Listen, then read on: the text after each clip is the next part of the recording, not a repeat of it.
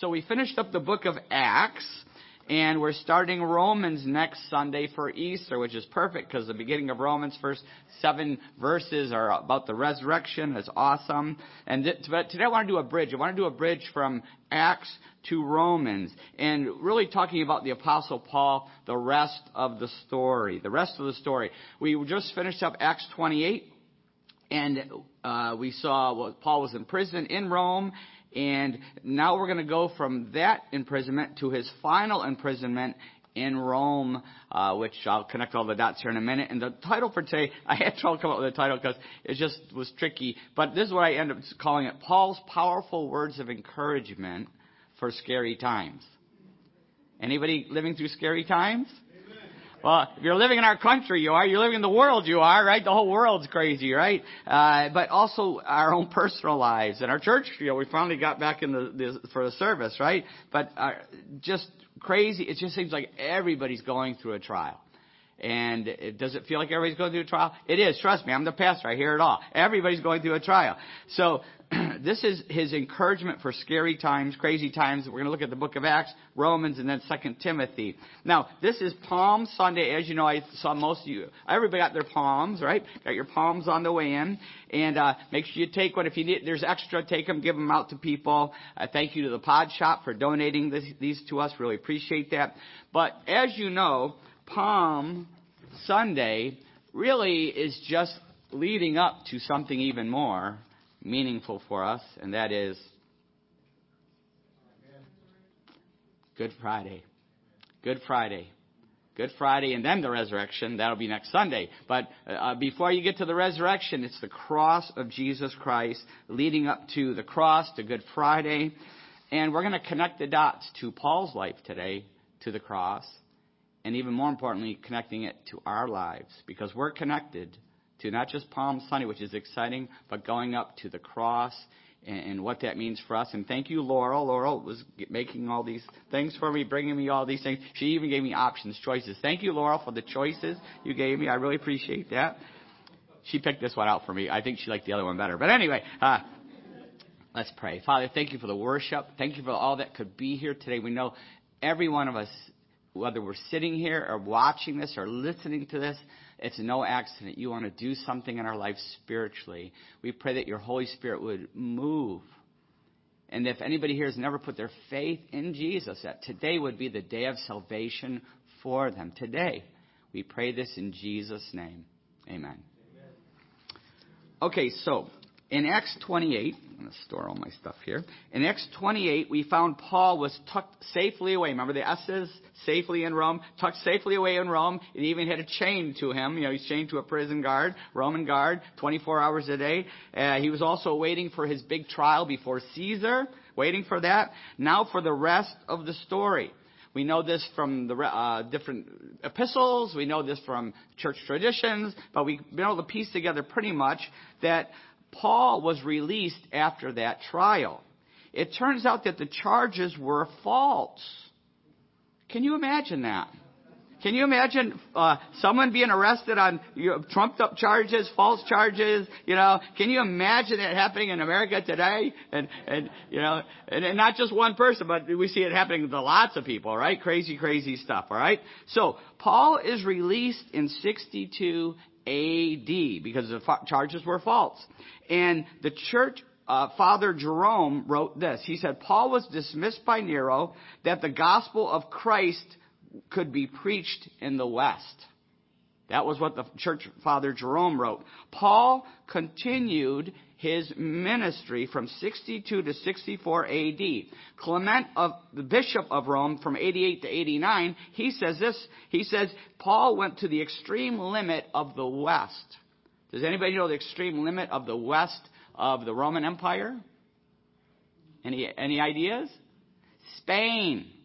He landed in Spain. In fact, we know Paul's plan all along. The Holy Spirit was leading him to go. All Spain was way out there, right? All the way to Spain, the Holy Spirit was leading him. In fact, in Acts, I'm sorry, at Romans 15:23, it says this: "But now that there is no more place for me to work in these regions, and since I have been longing for many years to see you, I plan to do so when I go to Spain. Remember Paul wrote Romans just before he, he, he, a little bit before he got to Rome for the first imprisonment, right? I hope to see you while passing through and to have you assist me on my journey there after I have enjoyed your company for a while. Verse 28 says, do I have another one? Verse 28? Ah, here we go. So after I've completed this task and have made sure that they have received this fruit, I will go to Spain and visit you on the way. So we know that Paul ended up in Spain. And this was when, during this mission trip, first Timothy and Titus were written during this time. This is when Paul wrote these epistles. He wrote the different epistles at different times of his, his missionary journeys in his life. But we know that First Timothy and Titus were written dur- during, during this, which gives us even more clues. If you study those books, we see that he spent a lot of time around the Aegean Sea, with in Macedonia is mentioned, in Crete, Nicopolis, uh, Nicopolis, Nicopolis. Well, anyway, uh, N-I-C-O-P-O-L-I-S, however that's pronounced, some of you Greeks out there. Miletus, Corinth, and Troas. Troas were all listed. So he spent this time right around this whole circle with the Aegean Sea. But then the mission trip was cut short because of a massive tragedy, a massive earth shattering event happened, occurred that shocked the world, that shook the world, really. Rome burned. Rome caught on fire and burned. And it's, you know, we, we hear history, Rome burned. This is huge. This was like 9-11 and COVID multiplied many times over. It was just shocking, massive shock to the world at that time. July 18th and 19th, 64 AD. It burns for six days. Rome burns for six days. Half the city was destroyed. You can, it just was a massive city at that time. Public opinion came out right away that Nero started the fire. Everybody knew it. Everybody knew he did, wanted to get rid of that whole area of Rome because it was an eyesore and had to get rid of it so he could build a more beautiful Rome, right? Uh, and there was even a conspiracy theory that people saw him fiddling while Rome burned, right? Uh, but it well, couldn't be true uh, because conspiracy theories, conspiracy theories never come true. so anyway, uh, but, but Nero didn't like that rumor, didn't like any of it, so he silenced it. And he colluded. Now, get this is what he, he colluded with his political party, the media, and big tech to squash it. get the point, right? It, it, didn't start now. It started a long time ago. He, he, he squashed it. He squashed it. He was very important. He was determined that he could squash this rumor, this conspiracy theory. So the truth of what really happened didn't come out to much, much later much later until the damage was already done to the Christians. You, you, you, can connect the dots, right? Nothing's new. Nothing's new. Nothing's new. Till the connect, you know, to the, to the Christians, the damage was already done. He, Nero was desperate to find a scapegoat for what had happened because he knew he started the fire. So he uses propaganda to spread these lies. Can you believe that? Uh, you know, spread these lies. And he, and he blames it on the Christians.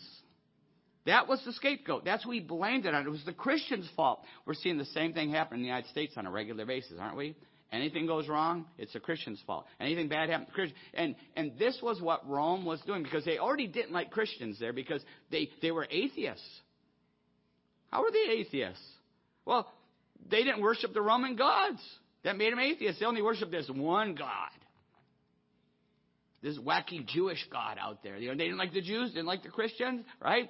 And and so they were considered atheists. So they were actually hated in their society. Whenever there was a, a drought, they blamed the Christians. Well, they aren't worshiping our gods. It's their fault. Whenever something bad happened, the Christians were, were blamed. It happened on a regular basis. But and that's exactly what Nero did. In fact, Tacitus, the Roman historian who was a child during the, the fire in Rome, he was a kid. He ended up writing in 117 AD. Listen to what he says about what happened here. Very eye opening. He says the public believes that the fire is the result of an order by Nero. Fact. Right? Consequently, to get rid of the report, Nero fastened the guilt and inflicted the most exquisite tortures on a class hated for their abominations, called Christians by the populace. Christian, Christus, from whom the name had its origin, suffered the extreme penalty during the reign of Tiberius at the hands of one of our procurators, Pontius Pilate. All right? And, and a most mischievous superstition, thus checked for the moment, again broke out, not only in Judea, but the first source of the evil uh, the first source of the evil, but even in Rome, where all things of hideous and shameful for, from every part of the world find their center and become popular. Accordingly, an arrest was made, the superstition being that he was raised from the dead. Accordingly, uh, an arrest was made of all who pleaded guilty, back to the fire. Then, upon their information, how do they, why do they plead guilty, do you think? Torture? You torture someone long enough, they're going to say whatever you want them to say. That's what they did. Then, upon their information, an immense multitude was convicted. He tracked down all the Christians. Not so much of the crime of firing the city as of a hatred against mankind. They saw Christians as hating mankind because of the moral things they preached, because of their atheism, because of the moral things they preached. People took it personally. How dare you say I'm lost? How dare you say I, I'm going to go to hell? How dare you say I can't do X, Y, and Z? They were hated for that because Rome was, well, a lot like the USA today. Anyway, mockery of every sort was added to their deaths, covered with the skins of beasts. They were torn by dogs and perished, or were nailed to crosses, or were doomed to the flames and burnt to serve as a nightly illumination when daylight had expired. Nero's parties, human candles at night. Nero offered his gardens for the spectacle and was exhibiting a show in the circus while he mingled with the people in the dress of a charioteer, charioteer or stood aloft on a car. Hence, even for criminals who deserved extreme and exemplary punishment, there arose a feeling of compassion for it was not, as it seemed, for the public good, but the one, man, one man's cruelty that they were being destroyed. He went so far that people felt compassion for these Christians. That's what happened. Then Nero has all the leaders, Christian leaders, arrested, and he arrests Paul and Peter at this time. If you've ever seen the movie Paul, Apostle of Christ 2018, it shows a vivid picture of what Paul went through for this imprisonment. He was put in an underground dungeon along with Peter in Rome, the infamous Mamertine prison. They would lower them through a hole into this pit, is what it really was, into this living hell Paul was lowered. It was beyond comprehension. And Paul stayed in that hellhole until he was beheaded. The only time he got lifted out was to be beheaded. And at the same day, tradition tells us that Peter was also crucified upside down. Why was Peter crucified but Paul was beheaded? Because Paul was a Roman citizen. He couldn't be crucified. So he got the, the easy way out, chopped his head off. Peter, who was not a Roman citizen, was crucified, but he asked to be crucified upside down.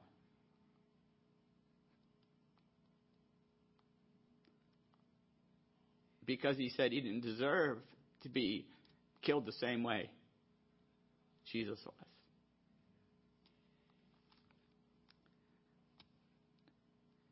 It was during Paul's final time in this prison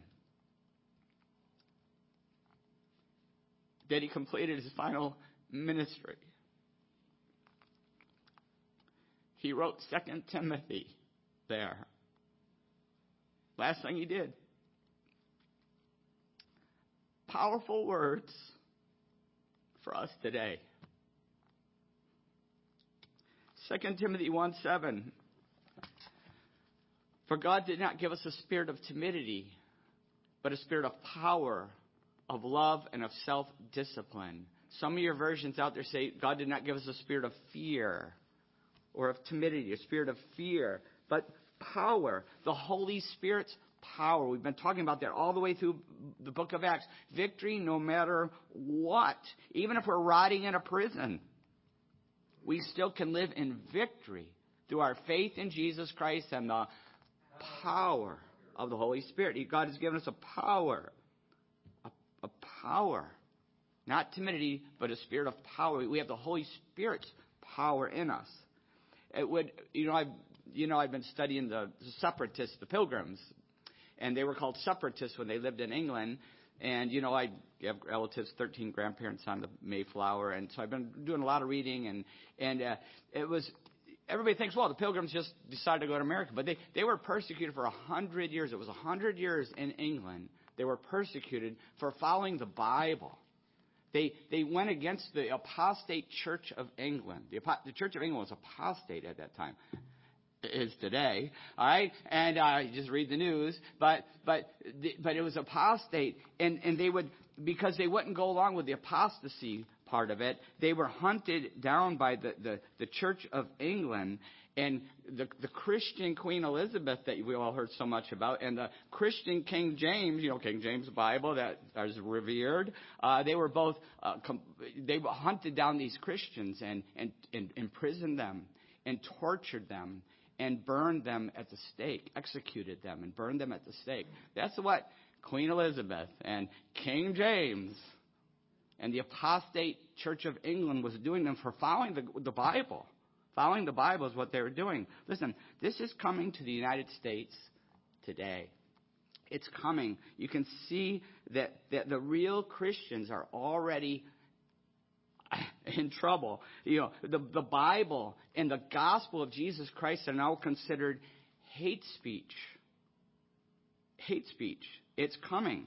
But listen what he says next in 2 Timothy 1 8, 1 8. He says this Do not be ashamed to testify about our Lord or ashamed of me, his prisoner, but join me in suffering for the gospel by the power of God. By the power of God. We, we shouldn't be ashamed to witness. We can't let fear stop us. Don't be afraid to suffer for the gospel. And this is for us today. Don't be afraid to suffer for the gospel by the power of God the power of God. In Philippians 3:10, he explains more about that, what he's really talking about, he, where he says, I want to know Christ and the power of his resurrection. Don't we all want that? Raise your hand if you want that. Next week, Easter, we're going to be really positive next week. Don't worry. Invite your friends. All right, all right. But the power of the resurrection. But look what he says here. And the fellowship of sharing in his suffering becoming like him in his death. Anybody putting their hands up now? Right? That, but, but that's exact, it's when we suffer, he's saying, when we suffer for Jesus Christ, it's then that we experience the power of the Holy Spirit. That's when we, re, we, re, we experience resurrection power. I can't explain it. I'm just telling you it's true. We see it all throughout history. We see it with Paul. We see it through history. We see it all over the world. There's so much persecution going on in the world today, more than ever. It's crazy and it's coming here because Jesus said you will be hated by all nations because of me. Guess what? That includes the USA. We're going to be hated before Jesus comes back again. But it's when we suffer for Jesus that we experience resurrection power. Uh, think of it this way. You ever see when you see a story of, like, say a car is up on a jack and it falls on a little kid, and then a grandmother comes by and lifts that car off that kid? You see some of these crazy stories, right? How did she do that? It was adrenaline. Adrenaline. And we get spiritual adrenaline spiritual adrenaline, a spiritual adrenaline rush when we're persecuted and when we suffer for Jesus Christ. That's what we get. I can't, it, it's just true. I remember being in school board meeting 23 years ago, and, and I got hammered at that meeting. Some of you were even there, I think. And hammered. You talk about hate speech. Hammered. Said all kinds of wicked things about me because of the, Jesus Christ and because of the gospel and because of, I was sticking to the Bible, and they wanted to throw us out of the school at that time. Thank God the school board was, was God moved in their hearts and they kept us there. But man, did I get, you can believe the wicked, I can't even repeat what they said, cursing me out in Jesus' name, some of these people. And, and I'll never forget one of the ladies behind me after I sat down and I kept my cool. She said, Welcome to the long arm of tolerance. That's tolerance? I've seen the face of tolerance. It's an ugly face. Let me tell you. It's a, and, and but but when I'm leaving there and they're chasing me out, they will follow me out. They're like, you know, they're to follow me to the car. Who knows what they're going to do? They're going to beat me up, threaten all kinds of stuff, you know. And and but you know what? I floated out of there. That was nothing compared to what people are facing persecution in China and the Middle East. But it was a lot for me at that time, and I floated out of there. There was there was spiritual power. It's hard to even explain. Second Timothy 1:12 says, "That is why I'm suffering as I am. Yet I am not ashamed because I know whom I have believed and am convinced that he is able to guard what I have entrusted to him for that day." When we're persecuted or in a trial of some kind. Could be a trial in our life, could be anything, right? The key is to focus on what? Back up to the beginning of that again. Because I know whom. To focus on the whom. That is the key. I know whom I have believed. It's not the circumstances. It's not the, the sickness. It's not the persecution. It's not the hate. It's not the, you know, financial problems. That's not what we focus on. We, we need to focus on the whom. That is the key to focus on the whom. And I love the, the hymn, you know, for I know whom I have believed and am persuaded that he is able to keep that which I've committed unto him against that day. You just sang Bible verse.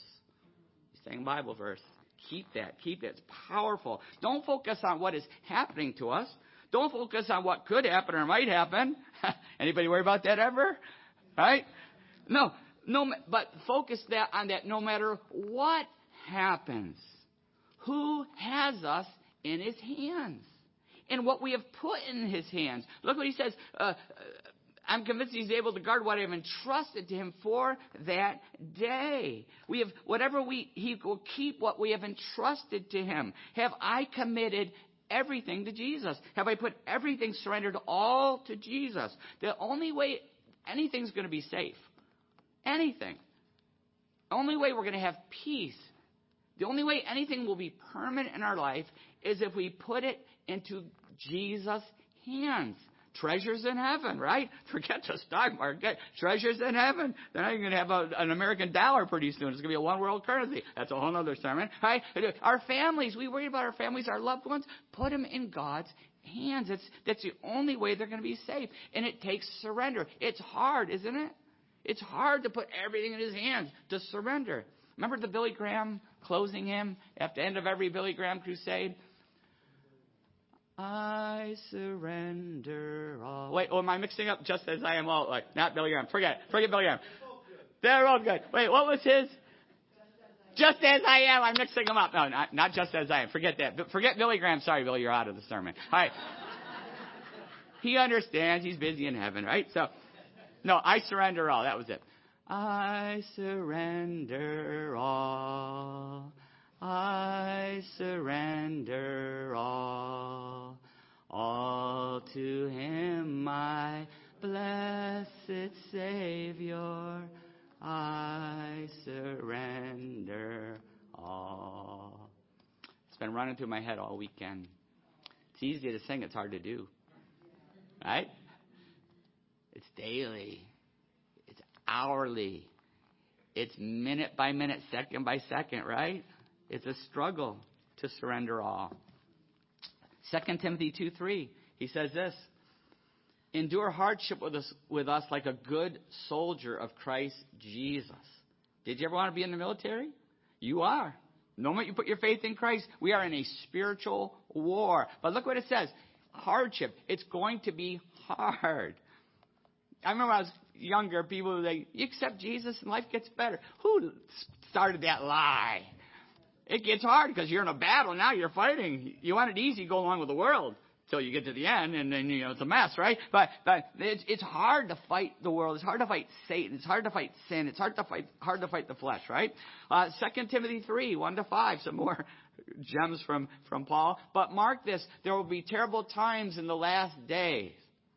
People will be lovers of themselves, lovers of money, boastful, proud, abusive, disobedient to their parents, ungrateful, unholy, without love, unforgiving, slanderous, without self control, brutal, not lovers of the good, treacherous, rash, conceited, lovers of pleasure rather than lovers of God. Why do I feel like I'm reading the news? Having a form of godliness but denying its power have nothing to do with them. The apostate church. The apostate church. We are living in terrible times, aren't we? In last days, what's the last days of the USA? Very likely, right? You know, that's very likely. But this, he's warning us what it's going to be like. Don't be shocked. What happened to our country? You know, eh, the Bible happened. Prophecy happened. Jesus' warning happened. And it shows us that it's the last days, that the second coming is getting closer and closer. The bad thing is it's horrible. The good thing is we know what's going to come at the end. Jesus, the whom we have believed, right? Uh, one more. 2 Timothy 4, 2 to 5. This is for the, uh, the apostate church of today. Preach the word. Be prepared in season and out of season. Correct, rebuke, and encourage with great patience and careful instruction. For the time will come when, when, men will not put up with sound doctrine. Instead, to suit their own desires, they will gather around them a great number of teachers to say what their itching ears want to hear. They will turn their ears away from the truth and turn aside to myths. Apostate, woke churches all over the country all over our town. But you, keep your head in all situations. Endure hardship. Do the work of an evangelist. Discharge all the duties of your ministry. Keep your head in all situations. That, that time is here in the USA today. But he's saying, don't cave in. Don't conform. Keep your head spiritually. Paul knows he's not going to keep it physically. Look at what he's saying. One of the last things he ever wrote through the Holy Spirit. Even if we can't keep it physically, keep it spiritually, right? Paul's final letter, final epistle, has some vital lessons for us in the USA today. I probably don't even need to connect the dots, do I? Like Rome's fire and the resulting persecution, it only takes a spark. Did we see that last summer, summer, before, with the, spark of the countrywide riots and cities burning, and it, only takes a spark, and we must be ready. There is so much hate toward true Christians today. There is so much hate toward true Christians. In fact, I left a verse. I'm going to go back to it. 2 Timothy 3:12. Can you find that one for me, Emily? Sorry. It says this. in fact, everyone who wants to live a godly life in Christ Jesus will be persecuted. Will be persecuted. There's so much hate toward true, true Christians. Listen, if you're a real Christian and really living for Jesus Christ, you will be persecuted. Real Christian, really living for Jesus Christ equals persecution. If you are not being persecuted in the United States today, I've got bad news for you you're either not a real Christian or you're not really living for Jesus. Because it's impossible. These, these, these churches that are, you know, woke and, and so popular, they don't upset anybody. Yeah, guess why? Not really living, not really preaching the true gospel. You know, it, it, it, it's here. There's so much hate toward true Christians who are really living for, real Christians who are really living for Jesus. That's what it's aimed toward. It's, it's aimed toward the real ones. And the fire is smoldering. The smoke is there. There's an open hostility, open hostility in the U.S. today toward true Christians, even from the apostate churches, right? The apostate churches, the woke churches, they're throwing stones at the real churches all the time. Oh, they're so unloving, so mean. People really don't like them because they, they're mean. Yeah. Preaching the word of God is mean. That's the most loving thing you could do. You're warning someone that they're going to spend eternity in hell. The real love is the one who doesn't want them to do that, who tells someone the truth, who tells them that they can be forgiven and have life in Jesus Christ. That's love, not giving them a shove.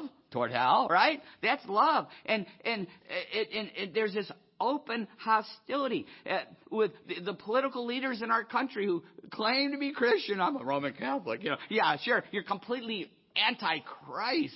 Anything in the Bible you go against. Please don't call yourself a Christian, right? But these, the ones who are in control, they're completely anti-Christ. The, the majority of Hollywood, the majority of the media today, the, the big tech is completely against real Christians and real Christianity. And it, it's just, it's just always there. You can see it. Where was the solidarity with the Christian community with this shooting at the school shooting? You know, the, the children shot shot. Where was the solidarity from all these companies and the, the media? Where was it? Uh, what, what if it was?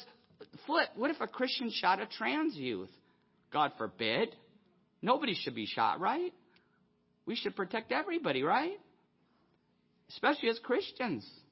We have to love, we love everyone with the love of Jesus Christ. But what if it had, and, and what if that had happened? What would have been the difference? Instead, the media, much of the majority of the media took the trans shooter's side. Did you see that? Are you following that? It, the, the shooter has been painted as the real victim in all that what happened. It, uh, here's a headline from a Christian news site. I don't remember where I got it. Media narrative after shooting. Christianity is the real problem. Hours after the shooting, the blame game began in earnest. None of this would have happened, activists said, if society were more accepting of the trans ideology, if Audrey's parents had just been more open to her male identity, if states had just stopped banning drag shows and kids' gender transitions, right? That, that was what had happened immediately. It was unbelievable. And, and only as the Babylon Bee can really explain this. This is the Babylon Bee. FBI vows to get to the bottom of what Christians did to provoke attack. The nation's top investigative force has pledged a full commitment of its resources to identify, isolate, and destroy whichever Christian beliefs were responsible for the brutal attack at a private Christian school this week. And uh, we, we laugh, but that's true. It's true. How should we respond? This is hard, right? How should we respond? Jesus tells us, Matthew 5:44. But I tell you, love your enemies and pray for those who persecute you. It's not just the trans ideologies, it's the whole society, right? Against us. We love them and we pray for them. That is what we're called to do. To love our enemies and pray for them.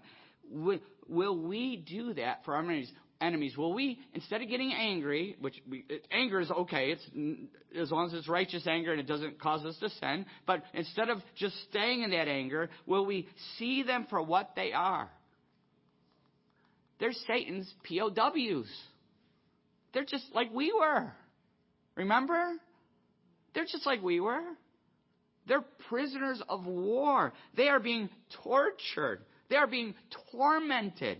Spend some time with these people. They're tormented, the, the world, without Jesus Christ, right? My heart breaks for these, well, just name, my heart breaks for the LGBTQ individuals.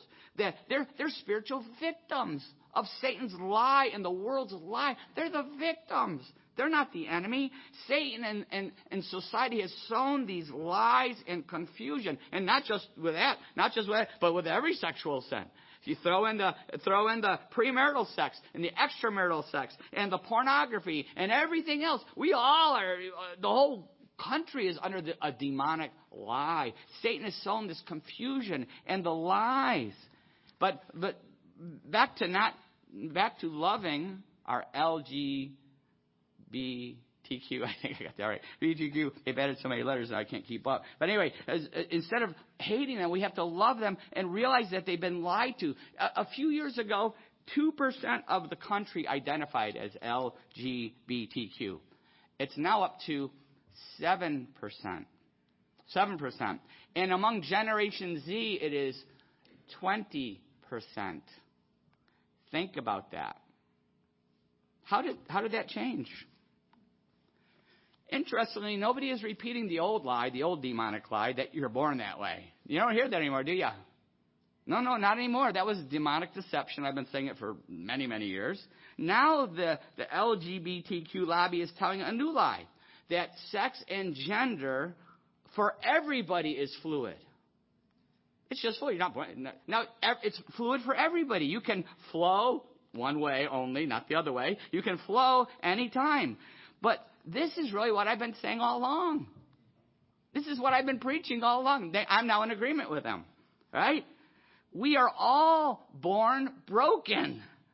We're not born with X, Y, or Z. We are all born sinful with a sin nature, broken, vulnerable because what has happened to us or doors that we have opened.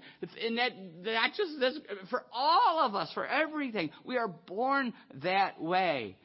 But we can change, just like they say you can change. Go on. I'm saying you can go the other way. We can all change no matter what sinful life we are living.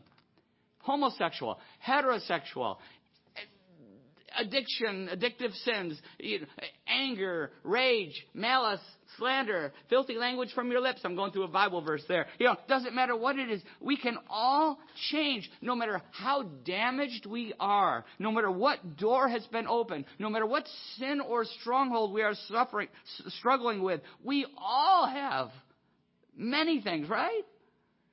I know I do. I hope I'm not the only one here, right? I know I do. And but but we can be saved by putting our faith in Jesus Christ. We can be sanctified, made holy, made like Jesus again, sanctified uh, by daily battling through God's mercy and grace. We can be sanctified. That's why we started New Hope Community Church to bring the gospel to hurting people. That's why we went through all that we went through and have continued to go through. Do we want to bring freedom in Christ to everyone here in New Hope, Lambertville, all the surrounding communities?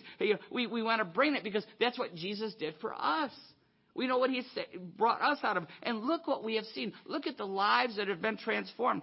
Uh, every one of you has a testimony, a powerful testimony. And, and our, our, the, ver, the verse that we've always stuck to, 1 Corinthians 6, 9 to 11, this is the key verse for our church where he says, Do you not know, Paul says, Do you not know that the wicked will not inherit the kingdom of God? Do not be deceived. Important. Not everybody's going to heaven. Just because we think we are doesn't mean we're going to. There's only one way. We're going to get to that in the end. Do not be deceived. That, do you not know that the wicked will not inherit the kingdom of God? Do not be deceived. Neither the sexually immoral. That's like the whole country. That's like all of us without Jesus Christ, right? Neither the sexually immoral nor idolaters. Check or adulterers, nor male prostitutes, nor homosexual offenders, nor thieves, nor the greedy, nor drunkards, nor slanderers, nor swindlers will inherit the kingdom of God. And that is what some of you were. But you are washed, you are sanctified, you are justified in the name of the Lord Jesus Christ and by the Spirit of our God. that is what we all were, right? Don't raise your hand, but I could, we could, I could check many of those boxes. I'm, I'm thinking some of us, uh, you might be nobody here, but you might know someone like that. Anyway, but but we all that's what we were. But we were transformed by putting our faith in Jesus. We were justified just as if I never sinned. The moment you say, God, I believe Jesus died for my sin, I repent of that old life. I want to put my faith in Jesus and give my life to Him, surrender my life to Him, at that moment you are justified in God's sight just as if I never sinned. Not only that, but you are washed, immediately washed with the blood of Jesus Christ. The cross of Christ, you are washed and then sanctified, set apart for Jesus. And now we know we're set apart immediately, but the, but the, the we're, positionally we're sanctified with Jesus, but we know that it's also, the Bible teaches sanctification is a lifelong process as the, so you stop breathing, you're working on your sanctification by faith, by God's mercy and grace. We're depending on that for our, our sanctification. You, we never arrive. We never have complete victory. We never like, oh, I used to, you're them and I mean. No, we always remember. God lets us fall on our faces on a regular basis to remember that we're no, no different from anybody else. We're just saved by grace. And we live by that mercy and grace if, if you struggle with anything on that list, then we could all add a lot to that list, couldn't we? I'm sure we could make a lot longer verse out of it. Just in our church alone. If you struggle with anything, we are here for you. This church is here for you. Anybody out there listening, watching, we have a men's purity group. That meets on a regular basis. We have uh, uh, Harvest USA that we lots of folks are connected with Harvest USA, getting sexual healing and freedom. We have Celebrate Recovery, ready to kick in anytime whenever we have people that need it. We have a Celebrate Recovery. Uh, we have Christian counseling. We have Post Abortive Healing. We have a whole ministry with Wendy uh, Shedding who who does the counseling on that. We have and, and if, if there's something on that list, there, we have individuals that have been through anything and everything. People say to me all the time, Pastor Chuck, if someone is struggling with this or that, X, Y, Z, let send them to me. I will help them because I've been through it and I understand. We've got everything covered. Let me tell you, anything, and you would be shocked what we have covered. If you knew, you probably wouldn't be sitting next to the person next to you. But anyway, we are, we got everything covered. But there is another level for those who have been deceived and under deception and POWs, but there's a whole another level of attack going on in this country. And I'll use the, the, the uh, I'll, with the, what just happened with the shooting, I'll use this as an example the radical trans hostility, which is demonic. That Audrey person was demon possessed. Uh, the Bible uses the word demonized. Anybody who shoots anybody in the, you know, they go on these shooting sprees, they're demonized individuals. They're possessed. And there's a lot of other things you see happening. You can recognize, if you read the Bible and you watch the news, you recognize a lot of demonized individuals. It's being poured out on our country as we've turned our back on Jesus Christ on the cross. It's being poured out. But they're demonized. And, and these, these, uh, the radical trans websites, they're, you know what they're saying now? They're, we need to kill lots more Christians. We got to get out there and kill lots of them. And people in the society are backing them up. People I know are saying, yeah, that's not a bad idea. That's what they deserve. It's craziness craziness. And, and, uh, and, and it, it, just, it, I don't know if you've been found the memes uh, with the Day of Vengeance. There's a Day of Vengeance, which they kind of backed off a little bit on, but the memes are blowing up out there from these groups. They're saying every day is a day of vengeance, and they're showing somebody holding a gun. Every day is a trans day of, of vengeance, and and we will. This person's a lot harder to love, right? Not just that person who's confused and upset and broken, but how about the hostile one? This is a not, will we love them? Jesus said, love your enemies and pray for those who persecute you. Will we love these people enough to speak the truth in love? And not just, I'm just using trans as one example. Everybody in our society now is against you know, lost and, and many hostiles. And will we love these people enough to speak the truth in love? Like Paul. Paul knew most of the Jews he was talking to, these Pharisees and stuff, he was talking to, he knew most were going to just stone him. He got stoned how many times? He, knew, he knew stones were coming, but he kept speaking the truth in love. Because when he did that, some listened. Every time we saw those verses, most turned on him, but some listened and followed Jesus. And that's why we share it, because there are people out there who will listen, who want the gospel. Yeah, we're going to get a lot of stones coming our way, but we, the, Jesus says, speak, you know, Paul, through the Holy Spirit, speak the truth in love. Jesus said, keep on speaking the, the gospel, sharing the gospel. And, and will we do that? Knowing that we're going to get a lot of stones, but some will listen. I remember oh boy, I can't remember. Maybe it was 15 years ago. Uh, Mary Alice, some of you remember Mary Alice, and I've told the story, but a lot of you probably have never heard this story. Mary Alice was um, renting her one of her, her house out, one of the houses on the property, and she rented it. She said, uh, "Chuck, the person I'm renting to, found, to, I just found out that he's." Um, homosexual, which is no big deal, right? Uh, but but he's but he's pretty heavy hitter in the homosexual world. He's like a, a an activist, a radical activist. And but I've been telling about Jesus. Big shock, right? Mary Alice. Good luck getting out of lunch without hearing the gospel with Mary Alice. And I've been telling about Jesus, and he's starting to show interest. And now I'm going to invite him to church. His name was Kevin. Some of you might even remember Kevin. He started coming to church. And when I'm preaching, I knew who he was, and I knew, you know, Mary Alice introduced me, and I knew what he was about, but he was locked in. He would sit there and just be so focused. You know, like, you know, when someone's really locked in, week after week, this guy was locked in. And I didn't change anything. You know me. I just preached it, and he was locked in. I was shocked. I thought he'd get and just run out, you know, or punch me on the way out, threaten me. It's happened. It's happened here, right? And and uh, he didn't. And then he, Mira says he's he's really interested. He wants to meet with you. And so I went over and had lunch with Mary Alice and Kevin, and we were talking, and he was right there. The guy was, he was, he was scarred, outside and inside. Anybody can relate to that? He was scarred. But he saw hope in Jesus Christ. He knew that Jesus could set him free. He, he, he's like, Chuck, I know, Jesus, what you're saying is true. I believe it. He goes, but I know that if I surrender my life, I'm going to lose everything.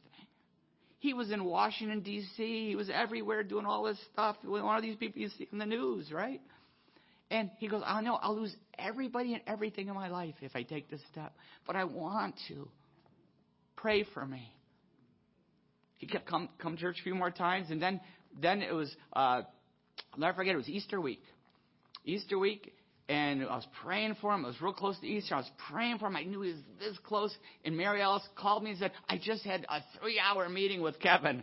Which, if you know Mary Alice, you know how that happens. And, and she was like going through the gospel and the Bible. And she goes, He's right there, Chuck. I think he's going to accept Christ tonight. I really believe that. Or come in the morning, he's going to accept Christ at Easter. And he told me, Kevin says, I'll see you at Easter. And I was looking forward to him. The Easter morning, I got, got there and I'm looking for Kevin. No Kevin. But he had the service and figure out something must have happened, come up or something. So um, I said, Mary, where is he? Go, I don't know. He's promised he'd be here. He always keeps his promise. Just a great guy. And he, uh, she called me. I can't remember if it was that night or the next morning. She called me and said, Chuck. She was weeping. She said, Chuck, Kevin is dead. He died after we met. He died that night. And not only did he die, but he was in intense pain. They said that he was, it took him like five hours to die. He had this condition and, and, it, and he died in pain, but he died a long, slow death. It's just terrible. But both of us said, you know what? We believe, just like the thief on the cross, who suffered on that cross next to Jesus and that's what it took to put his faith in Jesus. Jesus, remember me when you come into your kingdom. I tell you the truth, today will be with me in paradise. We believe that's what happened to Kevin. And why did God bring him home? His life would have been hell on earth. I believe me.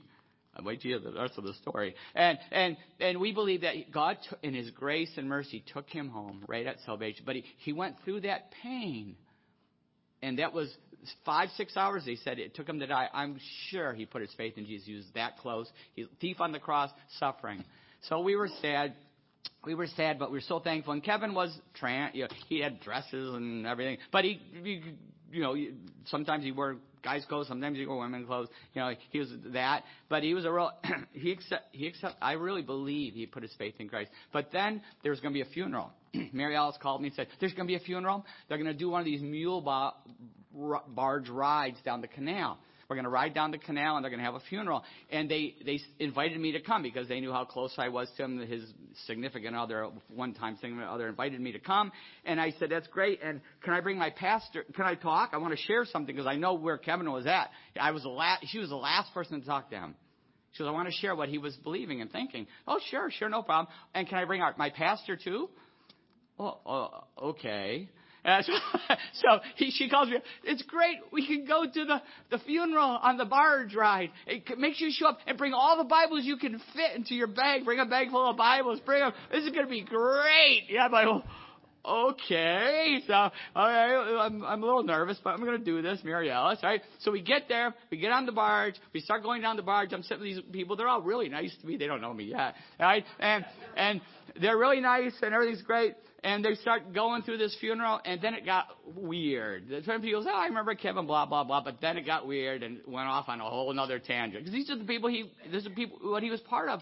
And the one guy got up, and uh, he he was he starts giving a, a, a gay rights talk, history. It was a real old, tired talk. You could tell he did it a thousand times. But while he's doing it, he's stripping his clothes off. And this now, first of all, this guy was like looked like me. He had no business taking his clothes off in public, right? So, but he did it, and it was, that was even the worst part. But then he's but then he's but he's stripping it off, and he's doing this whole talk and stripping clothes off, and I am like not comfortable. You know, I said, Mary I'm not staying on this boat. You know, I think I can make the jump. I was about five feet. You know, and I don't care if I hit the water. I'm, Mary Alice, I'm off the boat. She's like, now, Chuck, Chuck, just calm down. These people are lost, and we have to put up with a lot in order to share the gospel with them. Now, just relax, Chuck. Okay, I'll stay on the boat. hugging my Bibles, right? And and so then uh, then they got up uh, toward the end. It was right at the end, and the guy got up and he started reading this prayer and burning incense, and they did this sacrifice and hit a gong, and I'm reading the, the thing they handed out, and they were praying to Satan. It was a satanic ritual. They're praying to Satan, you know, take his soul, blah, blah, blah, all this stuff. And now Mary Alice is getting crazy. Wait a minute. Chuck, they're praying to Satan. Can you believe that? Oh, I, I can't take this anymore. I said, Mary Alice, we got to go through a lot to share the gospel. I got her good. She calmed down. Uh, and then it ended. They said, okay, thanks everybody for coming. See you later. And she's like, wait a minute. I'm supposed to share. They left me out. I go, well, I have to do the bag of Bibles I'm sitting here with Mary Alice. And so she goes, wait a minute. She jumped up, ran up, grabbed the microphone out of the guy's hand, and said, you told me I could share something, I'm gonna. And she starts going, and I'm the last person to ever talk to Kevin on this earth. And I'm going to tell you what he believed, what he told me he believed, and what he was going to do. He believed Jesus was could forgive his sins and change him and, and restore his life and give him new life. And, and you all can have the same thing if you will only put your faith in Jesus. I know he took that step. I know he believed in Jesus. I believe he's in heaven right now and he wants you to be in heaven too. And she's going on like Billy Graham, right? Yeah. And, and, and she goes, and here's my pastor right here who, and wait, while she's preaching, the woman sitting right across me, younger girl, she's doing this. And no kidding, it was a demonic manifestation right in front of me while she's preaching the gospel. Every time she did a violent like that, it was. The, the whole boat was demonic demonized. The Bible says demonization. And listen, we, we all, a, lot of, a lot of us come to Christ with demonization, right? That's what Jesus does. He sets us free. He washes us clean. And we, over the years, we get free, right? And she's doing this. And then she goes, and here's my pastor right here. And he has a bag of Bibles, one for everyone here. And they all look at me like, no, we're going to throw you off the boat, you know? They, uh, if I had the, the daggers that were coming my way, I'm like, okay. And nobody took a Bible. they got off the boat. Nobody said a word. One, two people as they come off, they whisper, "I'm one of you," and they kept going. I'm one of you, and they kept going. Yeah, they were trying to, you know, hide on that boat. And but Mary Alice, I'm like, why was I on this boat? Now I got to take these Bibles home. You know, why was I on this boat? And Mary Alice, Mary Alice comes up to me with this guy, uh, and he's a African American young man who looked like he'd been through a lot. But he comes up and he says, she says, Chuck, this is Malcolm. And turns out he was really touched by what I said. In fact, he was a Christian, but he's fallen away because he fell into the homosexual lifestyle and he's on drugs and, and he's close with Kevin and blah, blah, blah. But he wants to, he really is convicted. He wants to come back to God. I said, that's great, Malcolm. That's awesome. Uh, why don't you come to church tomorrow, Saturday? I come to church tomorrow. Love to see you. He goes, okay, I will. I will come. And as he told it later, he told the story later, he shows up that morning and he was flaming. He had his hair curled. He had the brightest nail polish on. He was flaming. He came like that. He said it later. He wanted to test because he wanted to come back to God, but he didn't believe Christians would welcome him and love him. And he was determined to push us away so that he could go on with his life. He wouldn't have he would wouldn't have an would have an excuse. and he was shocked. Everybody hugged him. Everybody welcomed him. It was like he was like they didn't see anything. They just saw me. And he came back to Jesus. It was a long road, right, Mel? Mel tracked him down many times. It wasn't an easy road. It was a long road, but he was set free. He came to Christ. He ended up in Christian ministry. Last we knew, he was at uh, Teen Check. Teen Challenge, ministering at Teen Challenge, and he even came and shared his testimony at church with, with Teen Challenge at one time. Um, powerful story. Powerful story. If we're willing to take the stones, if we're willing to love our enemies, if we're willing to love everyone, no matter what the struggle, that's just one issue. We got lots of issues, right? I'm just using it as an example. Whatever your struggle is, Jesus can set us free. But washed, sanctified, justified. That is what some of you were. But you are washed, sanctified, justified. And we have received that and we need to share that. Are we willing to do that? Are we, are we, Palm Sunday, Jesus presented himself to prepare for the cross. He's going to the cross to die for our sins, to take our sins for each one of us, to free us, so that could be what we were. We, we, we are also called to carry our cross. John 14, 27. And anyone who does, Jesus says, and anyone who does not carry the cross and follow me cannot be my disciple. We too are called to carry our cross. The cross of Jesus Christ, we're called to carry it, to share the gospel of Jesus Christ no matter what the cost, just like Jesus just like Paul, just like the, the apostles. We are called in the USA Today. Are we willing? Are we ready? Are we willing to, are we really going to live for Jesus Christ? Really live out Jesus Christ's power, which is shown by going through a lot. Are we willing to do that? And as, if you're here today and you've never put your faith in Jesus, you can experience the power of Jesus Christ in your life. No matter what you struggle with, no matter what on that list or add to that list you struggle with, whatever in your life needs to be forgiven and washed, you can be just as if you never sinned. You can be saved today by putting your faith in Jesus Christ. John 3:16 for God so loved the world that he gave his one and only son that whoever believes in him shall not perish but have eternal life. Let's pray.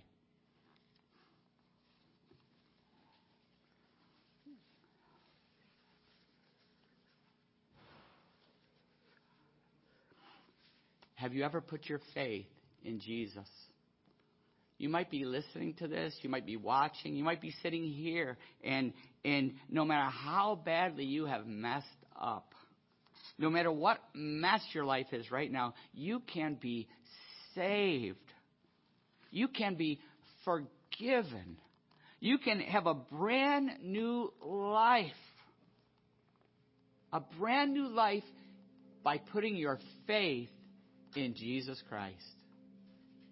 For God so loved the world that he gave his one and only Son, that whosoever believeth in me, in him shall not perish, but have eternal life. Whoever believes in him shall not perish but have eternal life. You, right where you are, right this very moment. It happens in our heart. Faith happens in our heart. But I always encourage people to pray a prayer of faith, to put an exclamation on it. You can be justified just as if you never sinned. You can be washed clean. You can be saved and sanctified this very moment by giving your life, surrendering your life to Jesus Christ. The simple prayer of faith God, I repent of everything in my life that goes against your word, your will for me.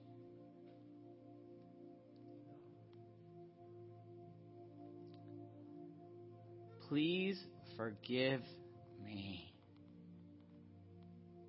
Wash me clean. Because I'm putting my faith in your son Jesus. his death on the cross for me to pay for my sin. I put my faith in him.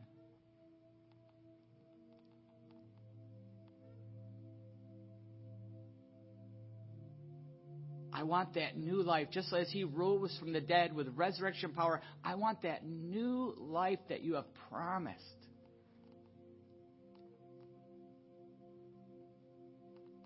Let today be the start of a new life for me.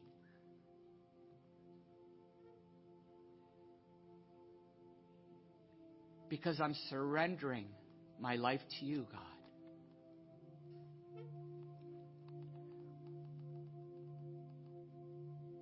If you have prayed that prayer of faith, you now have the Holy Spirit's power. You're in for the shock of your life. Your life will never be the same.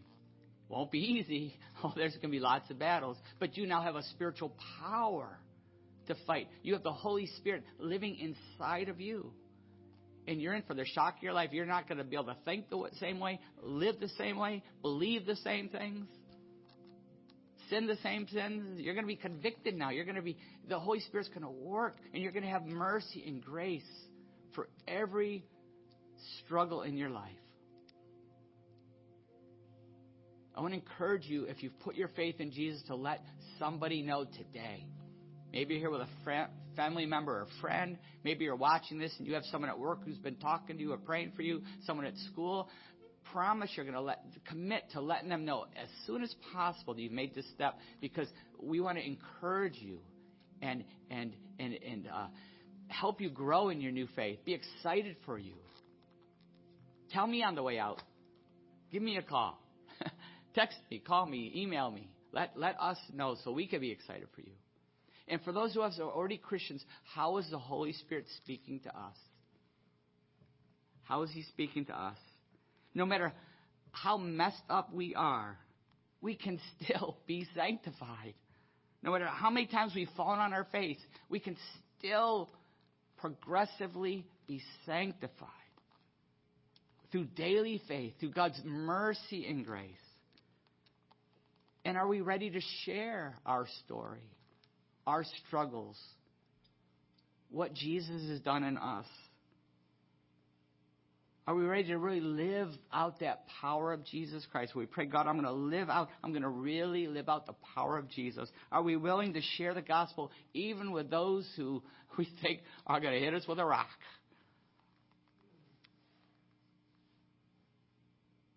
Father, we pray that people would see the power of Jesus Christ in us the love of Jesus Christ, knowing it comes from, even if they don't like what we're saying, they know that they, they can sense the love of Jesus Christ in us.